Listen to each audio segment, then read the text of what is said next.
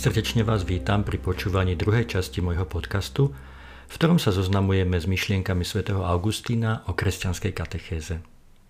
V prvej časti sme si tak letmo pripomenuli postavu svätého Augustína a zároveň aj okolnosti, ktoré ho priviedli k tomu, aby napísal niekoľko pohľadov na to, ako katechizovať začiatočníkov vo viere.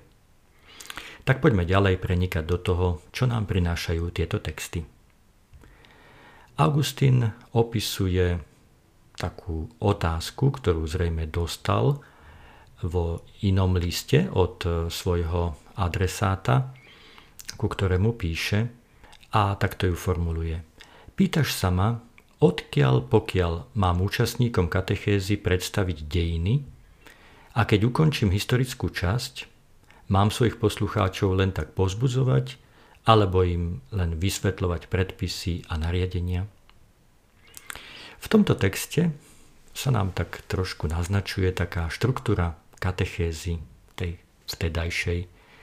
Kresťanská katechéza vychádza z pohľadu na dejiny spásy, na dejiny sveta.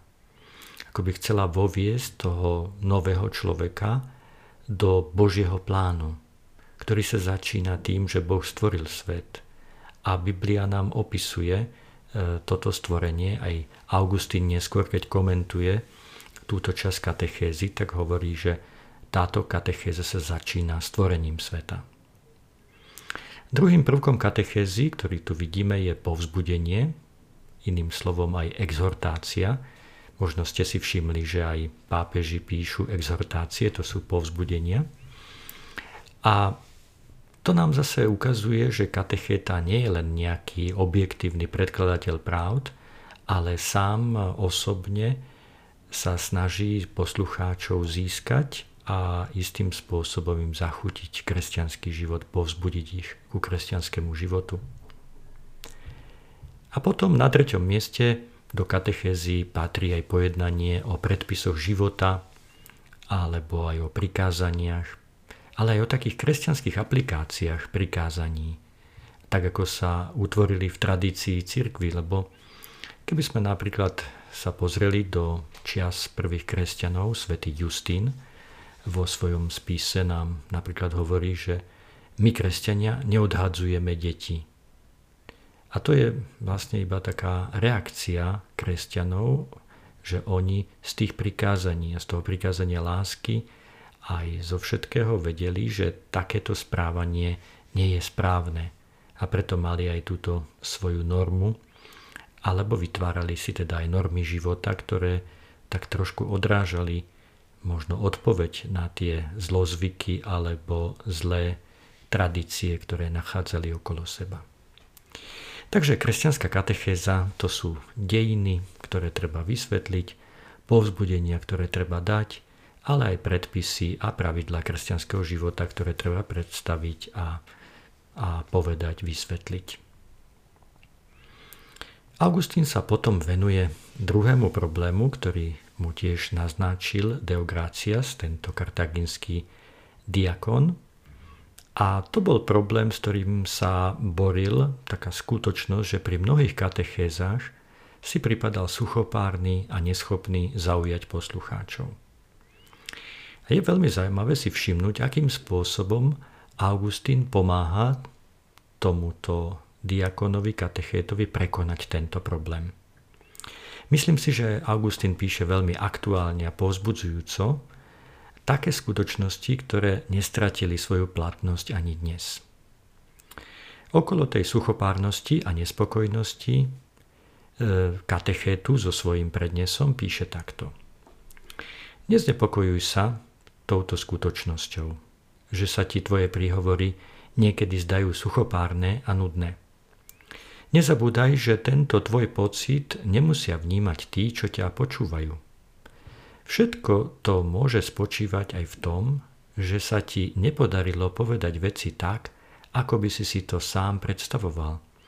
A tak sa znechucuješ a zdá sa ti, že ani iní by to okolo teba nemali počuť, čo im rozprávaš. Potom Augustín začne čerpať zo svojej vlastnej skúsenosti a hovorí: v skutku aj mne sa často stáva, že sa mi nepáčia príhovory, ktoré prednášam, lebo v srdci mám veľkú túžbu povedať ich ešte lepšie. Ja už totiž ten príhovor počujem v mojom vnútri, keď sa vo mne rodí to, čo chcem povedať. Ale keď hovorím, tak to necítim také dokonalé, aké to bolo v mojom vnútri.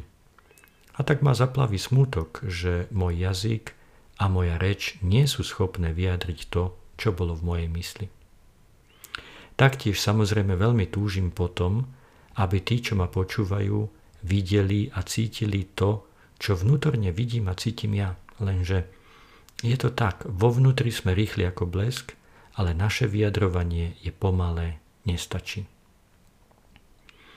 Všimnime si teda, že Augustín sa neusiluje dávať nejaké retorické rady, technické rady, ba ani sa nesnaží dávať nejaké čiste zbožné rady.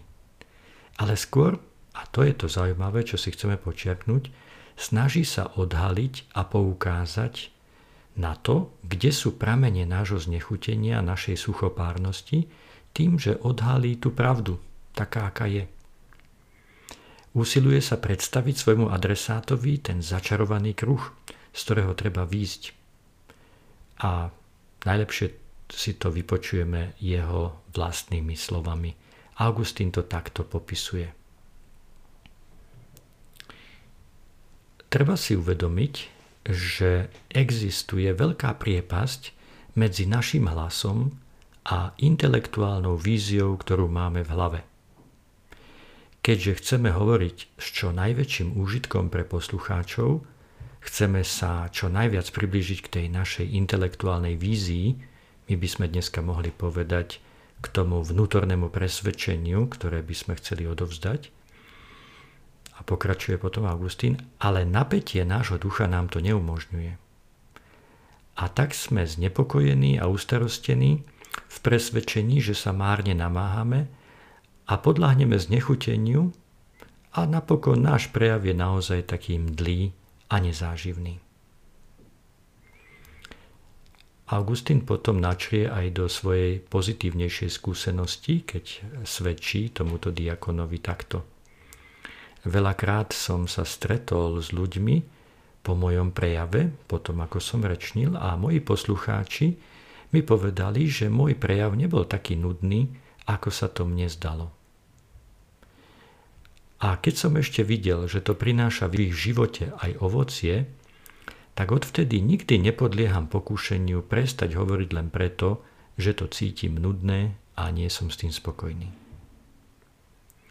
Augustín potom toto všetko predstavuje ako prejav služby. Že nezáleží na našich pocitoch, ale to, že chceme slúžiť. Preto píše diakonovi takto priamo.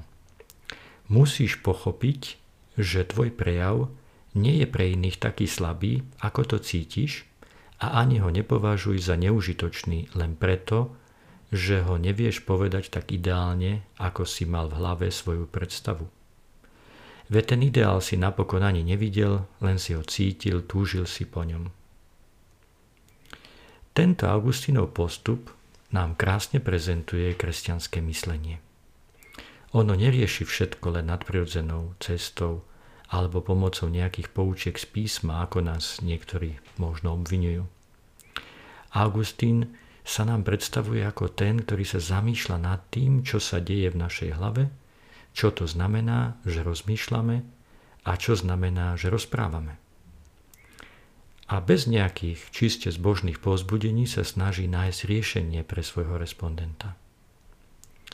A toto nech je pre nás aj takým povzbudením, že naša kresťanská viera to nie je len utiekanie sa do nejakých zbožných poučiek alebo vzdychov, ale je to aj snaha vymotať sa z niektorých začarovaných kruhov. A to sa robí tak, že rozumom odhalíme ich hlboké fungovanie. Na čom to vlastne funguje, a potom zase môžeme prekonať aj niektoré pokušenia, ktoré sú tu. Augustín v tejto stati spomína aj ešte jednu takú vec, pre mňa taká bola veľmi oslovujúca, tak sa s ňou ešte podelím.